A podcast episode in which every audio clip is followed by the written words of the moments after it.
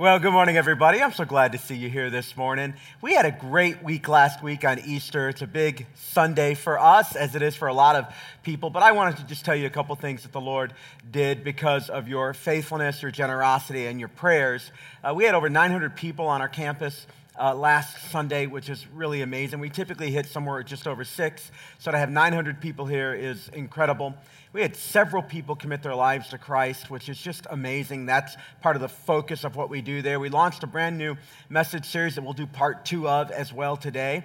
And, um, and you guys were incredibly generous. So far, for our Easter offering, the front of your message notes tells you a bit about that. We've had about 51 households contribute, which is incredible, and over $15,000. And so that's amazing, amazing, amazing. We're going to um, pick up part two of the Fixer Upper message series that Pastor Will was telling you about a little bit in that uh, video. But if you want to go ahead and get started with me, you can grab out your message notes. They look like this. You can open them up to the inside, and I'll uh, get you started on there, all right? And while you're doing that, if you are interested at all, at the bottom of your message notes, there's a little bit about one of the emphasis that we're focusing on for the, uh, the Easter offering. It's the, uh, the special needs room, the, the other sensory environment that we want to create. And uh, your Easter offering will help launch that. That is for families who have a special needs kid or a kid who needs different kinds of sensory experience than what we typically offer. And so there's some training and some room assessment and redesign that needs to be done with that space. And as soon as we hit our goal, we'll be able to kick that in motion, all right? Well, this is the second week of our Fixer Upper message series. And like I said, I'm so glad to see you come back. The Sunday after Easter always gets pastors nervous because you don't know if people are coming back or not. And so I'm really, really glad that you're here. I'm reminded of the guy that was talking to a pastor after the Easter service. And the pastor said to him, Hey, I haven't seen you around a whole lot. And I think you really need to step up and join God's army. And the guy said, Well, I'm already a part of God's army. And he said, Well, I've only seen you here on Christmas and Easter. And he says, I'm a part of the Secret Service. I'm a part of the Secret Service. So I'm glad to see that you guys are here and you're fully a part of God's army. I'm going to talk with you today about the story of Nehemiah. Nehemiah is a prophet in the Old Testament. His story is spectacular. It's, it's a wonderful story in the Bible. And the reason that it's so interesting is for a variety of reasons, but, but one of them is, is, is, is that there's just some really good historical data. And so some of you are history buffs like me, and there's just a lot about the nation of Israel and the world around. This is the story of the nation of Israel interacting with the Persian Empire. This was an amazingly strong superpower in the world back in the day, a few hundred years before Jesus. And they had conquered much of the known world, what we would consider uh, the, the, Middle East, North Africa, a lot of uh, what we now call Eastern uh, Asia or the Near East, it's called. And they were just the superpower of the world. And you get to read about a guy by the name of Cyrus and Artaxerxes. And these are names that show up in other history books. So it's just fascinating to see the intersection of our Bible with the kinds of history that maybe you study in uh, freshman uh, college classes. So it's interesting on that level. It's interesting on another level, too, because we get to see God's faithfulness as He continues to work in the people called Israel, His people. And his faithfulness, they go on a journey that lasts generations, hundreds, thousands of years, and, and you get to see God's faithfulness on display so it's fascinating for that reason. And it's, it's fascinating because there's one particular gentleman by the name of Nehemiah, and though his dates are different than ours, and his geography is different than ours, and his heritage is different than ours, there's so much about his life that we can relate to.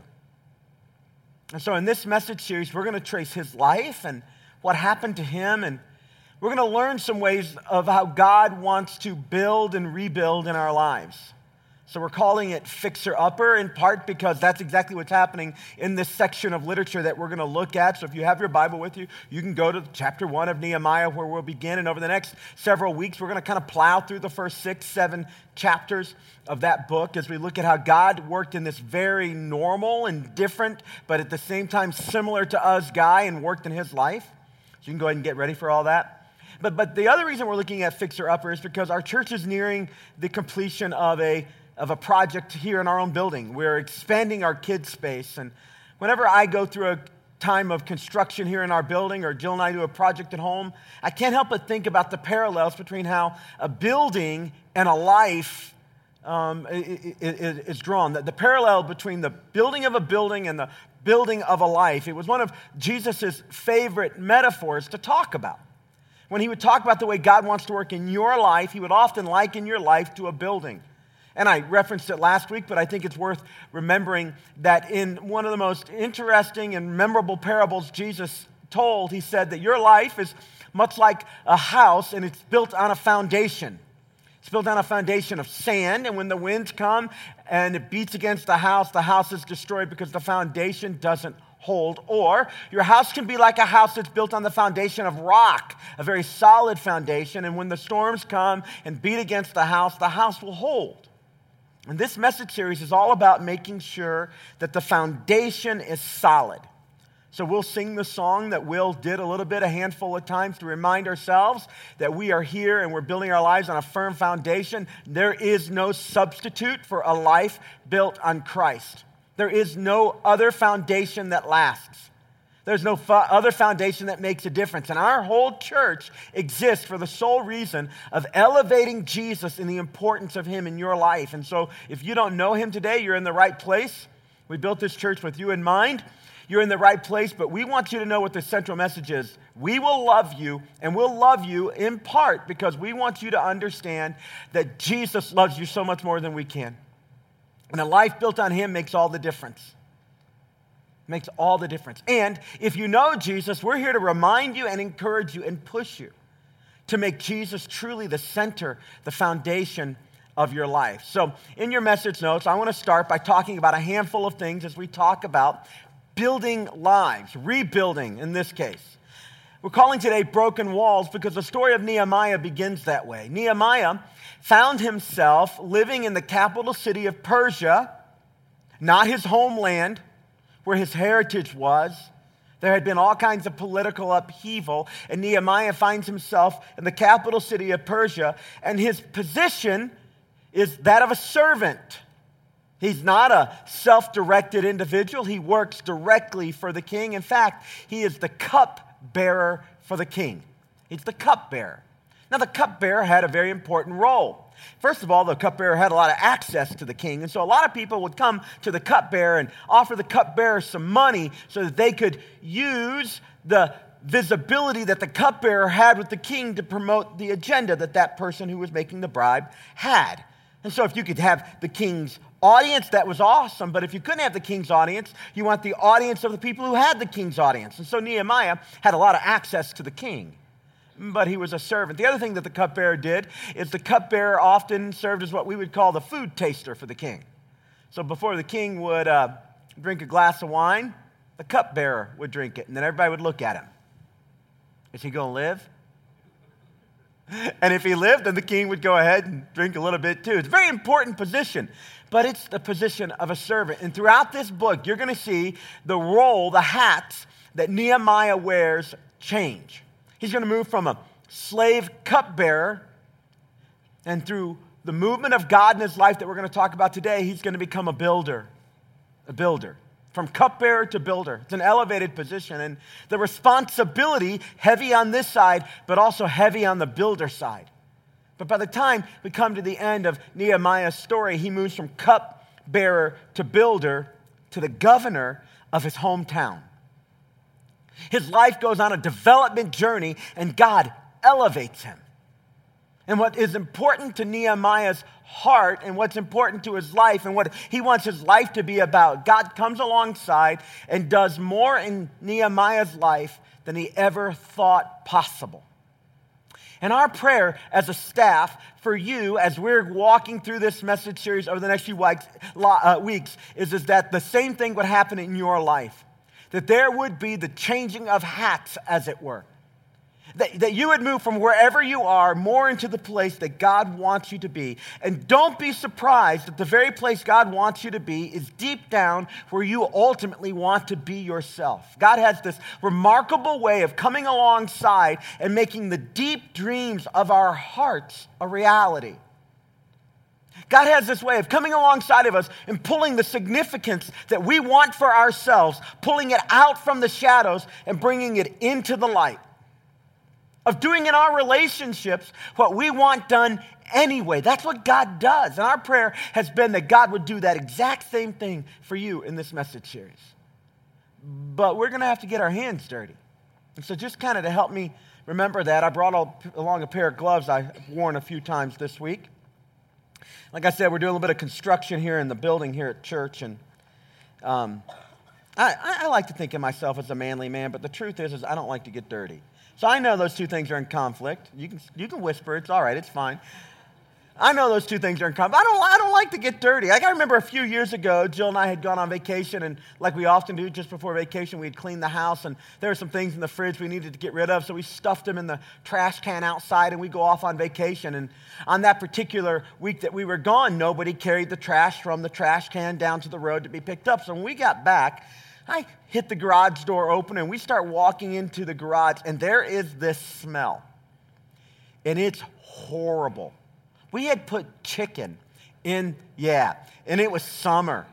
And it does whatever chicken does in the sun without refrigeration. And it was the worst and most gross smelling thing in the world. And I remember opening up the, the, the lid there and then just like almost like, you know, you know, about to lose my, my lunch. And, and, and, and it, was, it was disgusting. It was disgusting. And I remember thinking, that kind of trash and, and, and filth, uh, you know, I'm not going to touch that stuff. This week I was doing some work around here and um, had to pick up some, some trash, and I'm just thinking, I, I don't want to get my, my hands dirty, so I put on gloves. And when you think about, about gloves, they can keep dirt off, but the other thing they do is they can make your hands a little tough.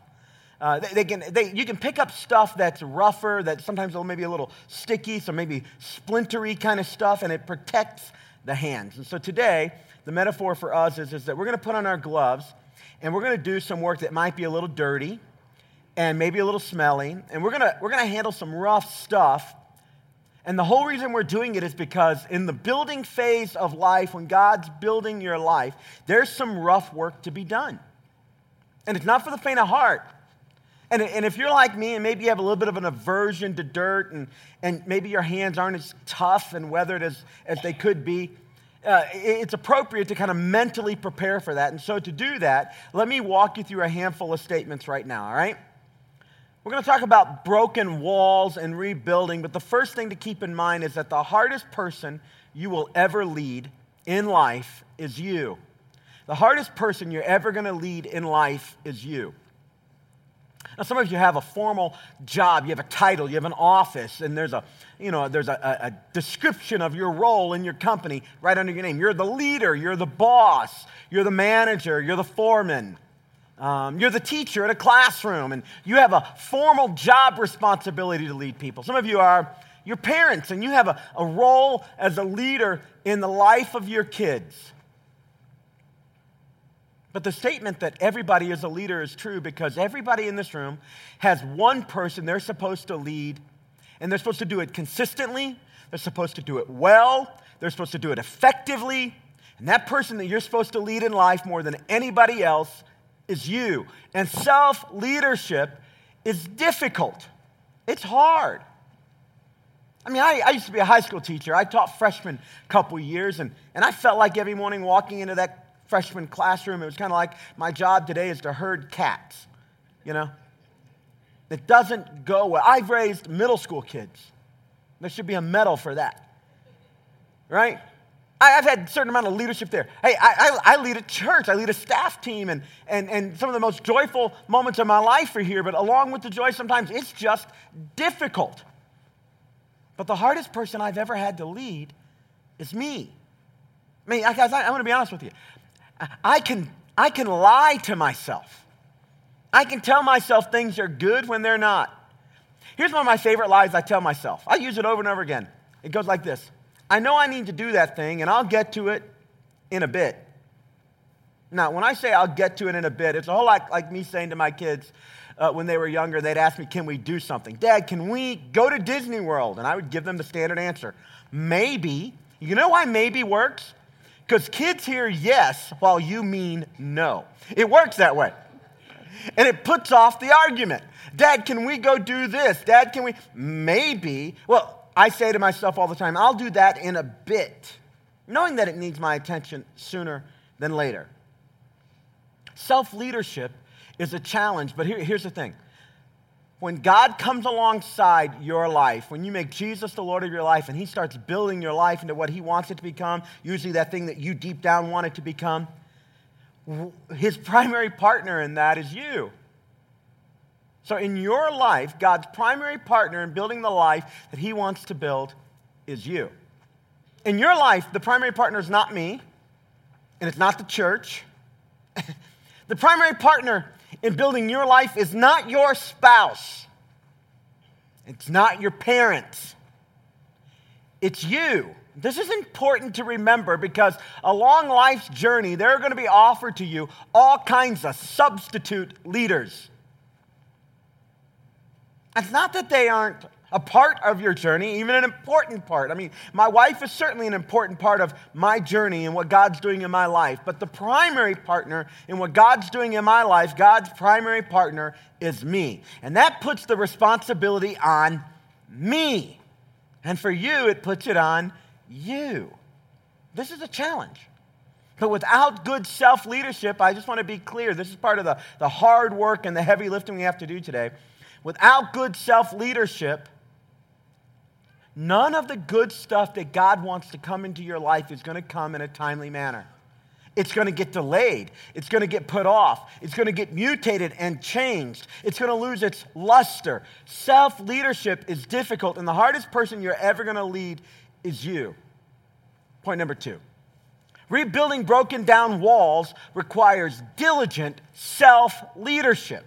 If you're going to do the work of rebuilding, now, we're talking about rebuilding because while Nehemiah was cupbearer to the king, one day some guys came and gave a report to Nehemiah, to the king. Nehemiah overhears it, engages these people, and it's a report from the homeland. And here's how the report goes Well, the building that Ezra, the another prophet in our Bible, another guy who's contemporary with Nehemiah. The building that Ezra has done on the temple is good. It's like we're, we're moving, it's, it's moving forward. But the walls of the city that protect the city, they're torn down. They're in ruins. In fact, the gates of the city are lying in ashes. They've been burned. The Bible says that when Nehemiah hears this, it wrecks him.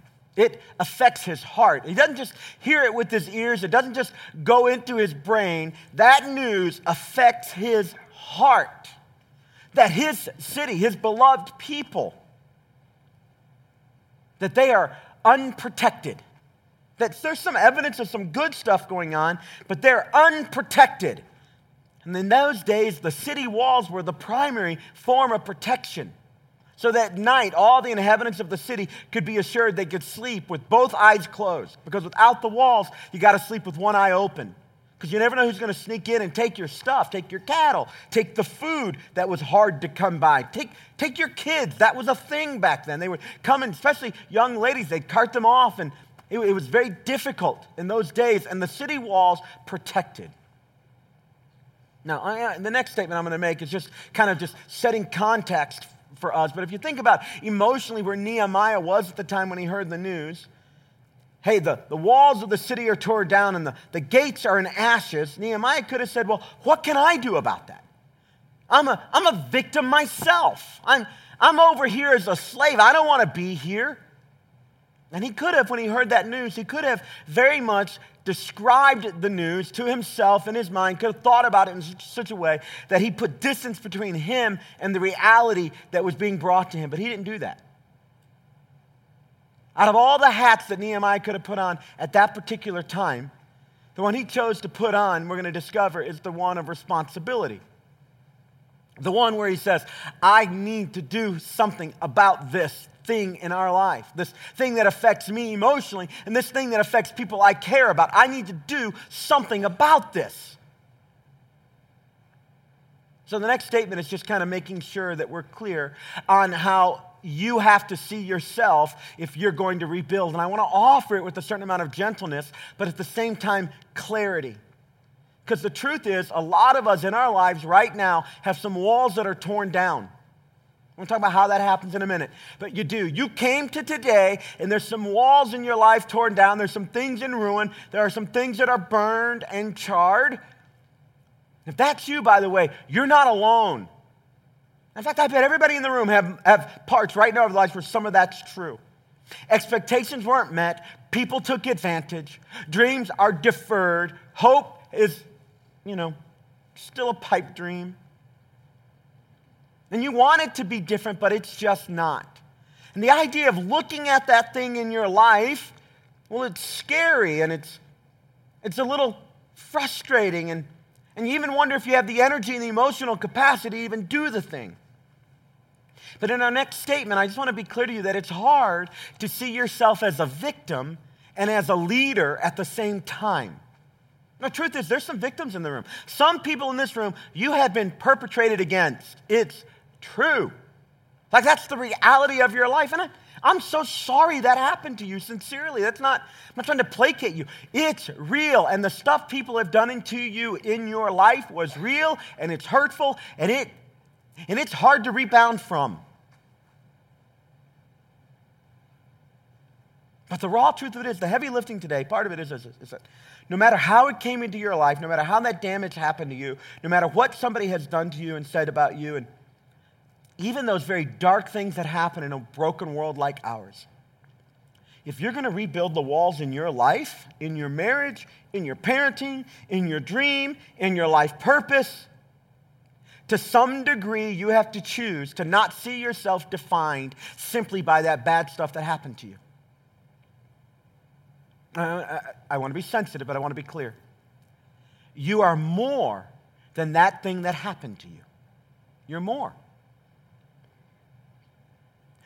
You are not defined. Your identity is not completely wrapped up in that stuff that happened to you. When God looks at you and he sees you perfectly, he does not simply see the person scarred and marred and taken advantage of. No, no. He sees that stuff. It's real. But you are more than that. And if you're going to rebuild to some degree, you have to begin to try to see yourself the way God sees you as more than that. It requires a certain amount of bravery. yeah, you have to look at the mess and go, all right, I don't really want to touch it, but I might have to go ahead and put on some gloves and do it anyway. It's, it's like me when I used to, you know, watch the kids without Jill at home on occasion when the kids were young. And it seemed like whenever she'd leave, that's when they would have the blowout diaper. You know, the up the back diaper. I, how does that physically, how does that happen? I don't, you know, your poop defies gravity and somehow goes uphill. I don't know how that happens. And I wouldn't want to touch the stuff. You know, I, I, I don't think we can wait for mom to come home. That seems like a total abdication of fatherhood. So, you know, yeah, you pinch your nose and you walk and you do, you do the hard work because you care. And if you're gonna, if you're gonna do the hard work here, there might be some nose pinching and some glove wearing. You got to be brave. I'm not sure she was the smartest person in the world. She's probably at least average or above. And I'm not sure she's particularly known for bravery, but Mary Tyler Moore made a statement that I came across in my studies that I wanted to share with you. It's in your message notes. It's this it's, it says that you can't be brave if you've only had good things happen to you. If you had a cush life all along, if you've been totally protected, it's pretty hard then to look at other challenges and go, I can rise to that challenge. And some of what God's doing through the difficult stuff of your life is He's building in you a tenacity, a grit, a bravery. And that bravery, bravery is going to serve you well, but not just you. What happens in Nehemiah's life is going to serve Nehemiah. I mean, he's going to move from cupbearer to governor. That's pretty awesome. But it's going to have profound impact on everybody around him. Uh, one, one more heavy lifting item just kind of setting the tone for the rest of our message series, all right? When you stop growing, you stop almost everything good in your life from growing. Sometimes, when bad stuff happens to us, when we get disappointed, when our dreams are deferred, when the thing we want doesn't happen at the timetable we think it should happen, when we worked really hard and we didn't get the results we wanted. We worked really hard and the people we wanted to see the work didn't see the work. When, sometimes when that happens, you, you retreat, you, you disengage. By the way, that's part of what's happened to a lot of marriages in the room. Like, you stood before God in an audience and you said, I want it to be like this, and it ended up not being like this. And that pain and that hurt created some emotional distance. One or both of you began to retract a little bit, and you weren't fully engaged. Your, your love isn't growing together, your commitment's not growing together. There's a handful of people in this room, you have a call of God on your life. And I don't know if it's to be a, a pastor or a full time minister, but you know, beyond how you make a living, you have a call to kingdom work on your life. And you tried it a bit, and when it didn't quite go well, you pulled back. That's understandable. That makes sense. But until you re engage, until you commit to your growth again, all the good stuff you want in your life, the stuff that deep down you dream about, it's not going to happen. Because when you stop growing personally, almost everything else in your life that you're supposed to be a part of stops growing. One of the statements I teach my kids is, is that leaders are readers. Leaders are readers. Yeah, I don't know any leader worth their salt who doesn't read and engage other stuff. There might be a few. You're probably the one that that's you know doesn't fit. But for the most part, leaders are readers. And the reason that's true, the reason why the people we look at and go, man, that lady, that guy, that they're a good leader. Part of it is is because they're always taking in new material. They're looking to grow. They're looking to, to advance. They, they know that the skills they have today aren't sufficient for the challenges of tomorrow. So here's Nehemiah, and he gets this news that the walls of the city are burnt down, and it grips his heart. And there's a series of things that are going to happen, and he's going to commit his life to making sure that those walls get rebuilt. He's going to do the hard self leadership, but then he's going to leverage influence and he's going to do something bigger than himself. He's going to rise to the challenge in a way that's going to leave him and everybody around him better for it. By the way, that's the call on you today. To rise to the next step that God has for you. And when you do it, I want to be clear the payoff. You will be better for it. When I rise to the challenges that God puts in front of me and I actually step into it, I'm better for that process of engagement. The growth that happens in me as I push forward as God calls. You'll be better for it. It, it will make a difference in your marriage. Like it, it can make a difference in your parenting, on your job, in your life purpose. Some of you, you're like, you're, you're wrestling with this next idea. And I'm telling you, it'll make a difference here. It'll make a difference in your legacy, like what you will be remembered for as you press in. When you read the story of Nehemiah, don't make the mistake of thinking that this is just some historical guy in the past who did something neat in the Bible. Uh uh-uh. uh His is a common story of a person who looks at their life and goes, here's where I am, and there's where the challenge is, and I know God's calling me to step towards it, to not run away. He's calling me to put on my gloves and get in there and do the work. And I bet you we wouldn't have to go too far if we could talk one on one over coffee at Waffle House. I bet we wouldn't have to go too long till you and I could identify, I know I could do it for me, four or five areas where God's calling me to move forward. And I bet you, if you were honest, there are four or five areas of life right now, general categories, where God's calling you to move forward, to not be stuck, to not be not growing, to not be soft, but to be brave. So let me give you some questions for clarity here. Here's the first question I want to ask you today. Maybe for this one, there's not yet an answer, but I'm praying that in the next few days there will be. Here it is. What grips your heart? What grips your heart? Now, it's this kind of a question, by the way, that uh, makes a lot of people think that uh, church is all about emotion or that it, it more directly connects to, the, to women perhaps than men because I'm asking you for just a second to think about your feelings. What in your life that when you think about it, do you have an emotional reaction to it?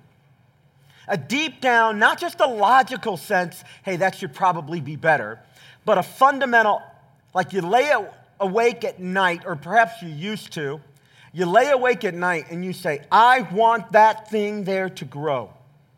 I want that to be better. Or this situation in our marriage should not be this way. What grips your heart? What is it about the world around you that you look at and go, man, if I could, I'd change that thing? These are the kinds of places where, when you process them, when you think about them, when you pray on them, when you talk to trusted advisors about them, these are the kinds of things that tend to rise up and become defining challenges in your life. And when you give yourself to them, it changes you. When you give yourself to them, it changes the people around you. Let, let a man in this room today say, the quality of my marriage is no longer where I want it to be. I want us to have a true intimacy and a real trust. And I want us to partner together and do something powerful together as a couple for God's kingdom. Let a man in this room rise up and say that today. And I can tell you a couple things are going to happen. I don't know what it's going to end up like, but I know this. Along the journey, you will become qualitatively a better man. The kind of man that I want my sons to become like who aren't just going through life satisfying adolescent urges, but they're stepping into potential and role and difference making. But I know this that doesn't come natural. And it's not easy. I mean, the easiest thing for Nehemiah, out of all the slave positions, he has the best one, man. He's the cupbearer to the king. He gets the choice food. Now, granted, it might be poisonous, but if he lives, it's the choice food. And he lives in the king's house, and he's never far. And the king, he gets to hear all the private conversations the king is having. Out of all the roles, his is the best, but he's still a slave. He's not happy with it. Look at what Nehemiah chapter 1, verse 3 or 4. These are the people who are talking, and Nehemiah hears them. The walls of Jerusalem the wall of Jerusalem has been torn down and the gates have been destroyed by fire. And when I heard this, look what he did. I sat down and wept. In fact, for days I mourned, I fasted, I prayed to the God of heaven. I, am just going to throw this out there, but I bet you there's some prayers you used to pray and some hopes you used to have and it's been a long time since you've engaged God on those issues that are deep in your heart. I bet you there's a handful of us that that's true for. And whether it's just the passing of time, I, I don't know why it is that we stop pressing and stop growing. I don't know if it's just fatigue. I know that hope deferred, you know, over time, the, the heart grows faint. I know that happens. I know it's easy to grow weary in doing what is right, and you forget that in due season, you'll reap a harvest if you don't faint. I know it's just hard today to be tenacious and have grit. I, I know it is. But this news gripped Nehemiah's heart. So let me make a few points here. I have found that brokenness usually precedes building. Let me just be clear. Your marriage probably isn't going to drift to better health. The intimacy between you and your spouse probably isn't going to drift towards betterment your parenting and your engagement of your kids and the influence you're supposed to play probably is not going to drift naturally by the course of time and busyness and all that life happens. It probably isn't going to drift to just getting better. And that thing that deep down you're worried about for your kids, it probably isn't going to just drift. And I mean, time will pass and there will be change, but it's probably not going to. Most good things in life don't drift towards betterment. And that, that's why a, a, great leader of a generation ago came along and he gave us a line I want to give to you. We're talking about self leadership here. He says, Max De Pree said, the first job of a leader is to define reality. So let me ask you a question, leader. Leader of your life, what is the reality of your life today?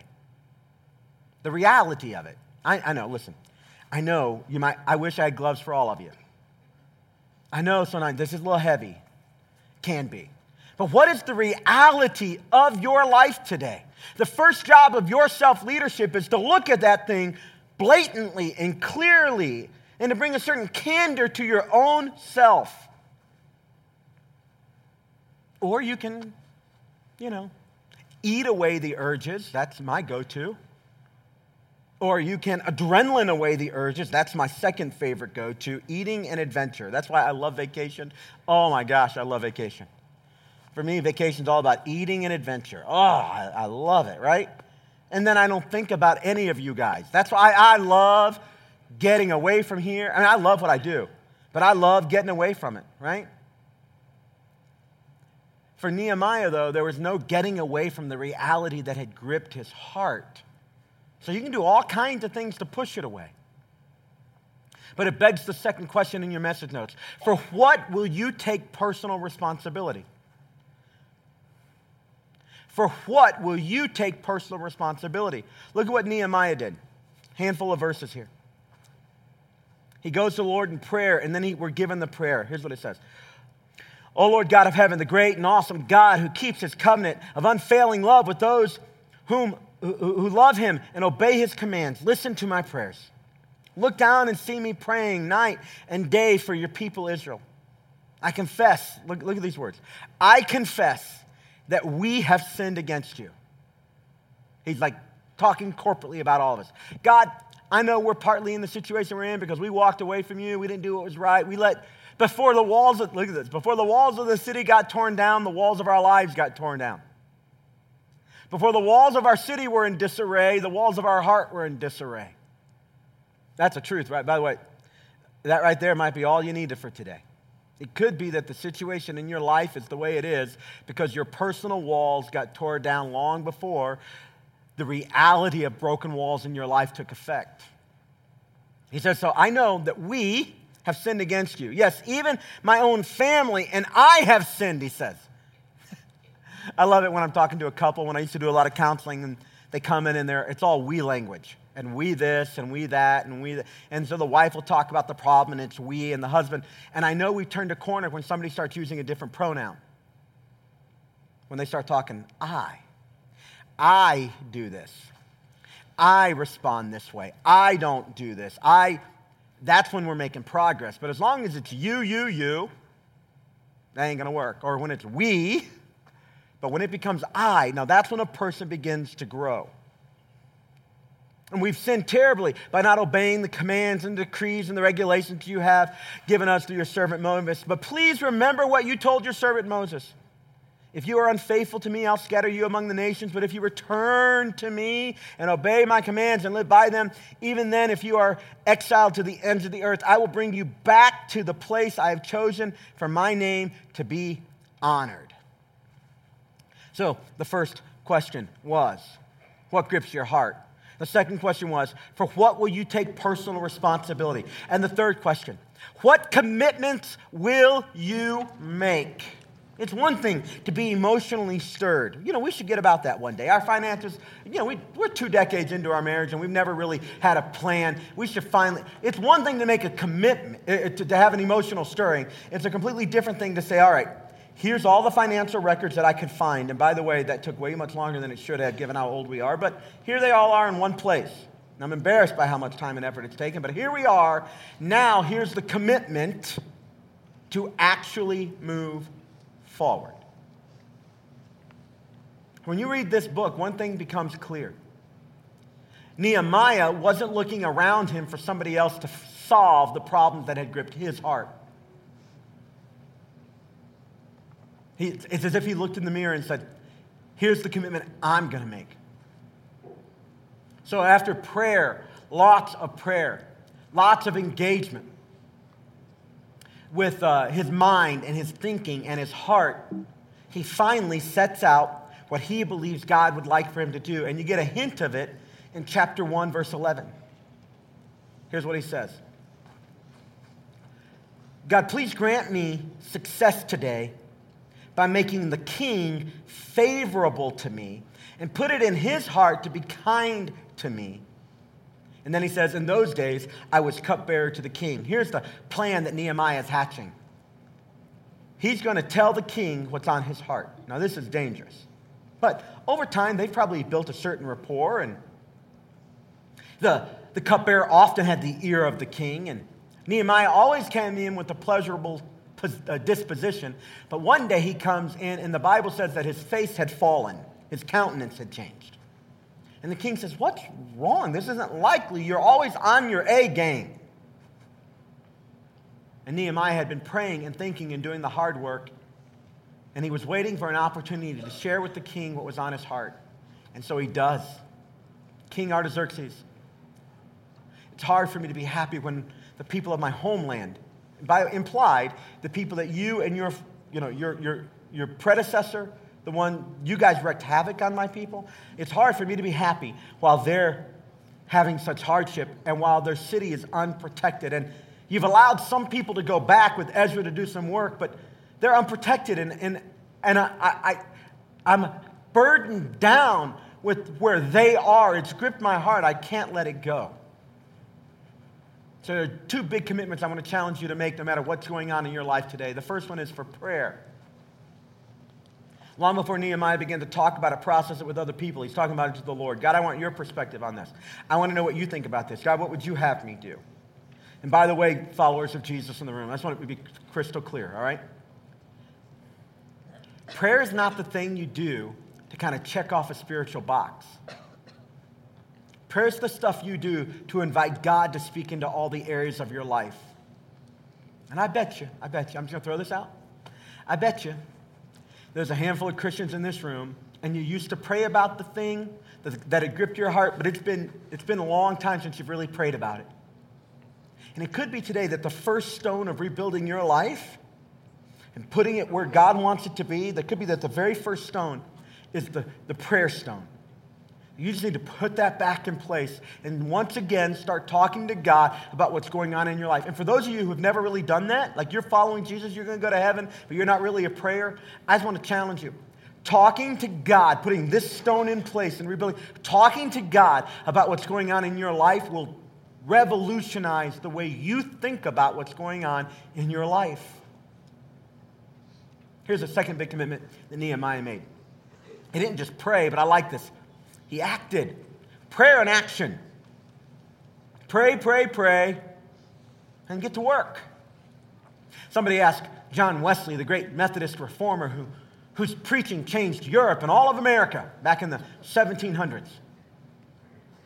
Asked him about prayer and, and action. And Wesley came up with this slogan I want to give you. He said, Pray as if it all depends upon God, and work as if it all depends upon you. That, that's the attitude of putting on the gloves and doing the spiritual work as well as the hands on work that's required. Let, let, me give you another statement, though. The idea here is, is that Nehemiah wanted favor with the king. And so he went to God and he said, God, give me favor with the king. Let me tell you what Nehemiah knew that a lot of us don't know. Nehemiah knew that favor with people is from the Lord. Favor is from the Lord. The Bible says over and over again that God will give you favor with people. My mentor used to pray this every time we were together. God, give me favor with people that can open doors that no man can shut. God, give me favor with people that have resources that I need to accomplish the work you've put in my life. God, give me favor with people that can introduce me to people. Every time we were together and he prayed, that's what he prayed for. He knew that favor is from the Lord. And I want to tell you that God has put people in your life that can be a part of the journey of rebuilding in your life. And that is a gift from God. So talk to him about that. If, if, if you're stuck in a place and somebody else can help you, pray and ask God to give you favor with them and see what He does. It's all built on this basic idea that there's no true success apart from the Lord. And you can't build a life apart from God. Not and have the kind of life that God wants for you. Or you can certainly do it. And you can't accomplish the deepest longings of your heart apart from God. So, going to God with what's on your heart is part of bringing Him in, it's part of rebuilding those walls. So, here's the fourth big question for you today, and perhaps in, in one sense it might be the biggest one. Will you walk in fear or will you walk in courage? Like, do you even have the boldness and the bravery to even look at the wall and take an honest assessment? And if so, do you have the bravery to put on the gloves and start picking up the stones with the Lord's help and putting them in place? Will you walk in fear and courage? In chapter 2 of Nehemiah, he gives these words. He's, he's already moved on. He's engaging the, uh, the wall building process, and it comes up against a little bit of obstacle. Because if you start rebuilding the walls in your life, I can assure you there's going to be some challenges. Here's what Nehemiah says He says, I delivered the king's letters to the people that he was informing that he's there to rebuild the wall. That's why I'm here. The king, I should add, had sent along army officers and horsemen to protect him. So the king was favorable. Nehemiah starts moving forward, and the king says, Don't just go by yourself. I'm going to send you my people with you. But then look what happened. But when Sanballat, the Horonite, and Tobiah, the Ammonite, heard, these are two people who were leaders in the homeland. When they heard that Nehemiah was back, they were very displeased that someone had come to help the people of Israel. He had resistance. Other people didn't like it, it was frustrating to them. And so Nehemiah had to make a basic decision Am I going to press in or am I going to give in to the resistance? Let, let, let me tell you something about brave people. Brave people are often afraid. They are. To be brave is not to be absent of fear, but to be brave is to press through, even in the fear, even wondering if it's going to make a difference, even in saying, I've done it before, even in picking yourself up off the couch and saying, I'm going to get after it like I've not gotten after it in a long time. Even when all the obstacles and excuses are there, brave people get up. And you have a choice today to be brave or to be fearful. And here's the thing about brave, brave people brave people believe that something is more important than fear. You know what causes some men to run into a burning building while everybody else is running out? It's not that they aren't afraid something can happen to them. They just think there's something more important in the fire worth sacrificing over. That's what make, makes firemen run into the building and pull people out of the building. They're very aware of what could happen. They're the most aware people of what could happen. But something in them says that thing in there is more important than this thing out here. And they run in. Brene Brown, who writes about the courage required in relationships for them to grow, says it this way. She says that you can choose courage or you can choose comfort, but you can't choose both. You can choose courage or you could choose, and that's the choice in front of you today when it comes to the broken walls of our lives. Will you be courageous or are you going to stay where you are? I want to challenge you. Press forward because the dream that God has for you is much bigger than anything you've thought. And if there are dreams that you've given up on, there are things that are deferred, if there are things that have happened to you you never would have chosen for yourself, if there are broken down walls through neglect, through what somebody else has done, uh, through weeds that have grown up and taken root, whatever they are, God can rebuild them. Over the next few weeks, I want you to let us push you to put on the gloves and let God rebuild.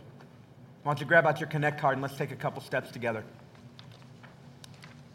So, I want to give you a chance today to make Jesus the official leader of your life, and you become the partner. So, next step A says, Today I'm making Jesus my Lord and Savior. I'm making Jesus my Lord and Savior. The Bible says that as Savior, He is the forgiver of your sins. He washes you and gives you a fresh start. And as the Lord, He is the leader of your life. He's the CEO, if you will. And you can do that by acknowledging that His death and resurrection is the pathway for you to have a relationship with your Heavenly Father. Take the pen and check next step A on your Connect card that you began to fill out earlier. When the offering buckets come by, you just put it in there. Or next step B, today I'm choosing to be baptized. You're going to see two folks baptized here in a moment a husband and a wife, and God's been dramatically at work in their lives. That's a great thing to celebrate. And if you have questions about it, go ahead and check the box and we'll get you started for the next baptism. Or next step C, here's a prayer I want to offer you to pray along with me every morning this week. We'll send it to you. God, break my heart for the walls that are broken down in my life. And give me courage to own my part and move forward. Help me to trust you more as I take the steps to rebuild the walls and make me brave Make me brave to go after it. All right? Here's another prayer that maybe is a prayer appropriate for you. It says, Hey, hey staff, leaders, pastors, pray, pray for me this week. Pray for me to see the walls God wants to rebuild in my lives and the courage to take my next steps. It could be that while I'm talking, you're just a little bit of fuzzy about what's next. Let's pray for God to give you clarity on what you need. And the next step E is about life here, and it says, I'll give to our Easter offering before midnight next Sunday, kind of when we're cutting it off. I hope to be able to stand up here and say, here's all the ways we're moving forward. Or if not, I'll say, here's kind of the ways we're adjusting, all right? But if you haven't given to our Easter offering, try to do it between now and next Sunday, midnight. Once you put that card aside, and if you call this church home, we're preparing right now to receive our tithe and offering that we give back to God, a portion of what He's blessed us with. And so, uh, as you prepare to give your gifts today, I'd like you to just kind of keep one thing in mind. It's a, it's a little truth that I was given as a child that it all belongs to God, every bit of it. And so when I give back to Him a portion of what He's blessed with me with, it's really the most natural and logical and fair and hopeful thing I can do. God, it all belongs to you, so here's a portion I'm giving back to you.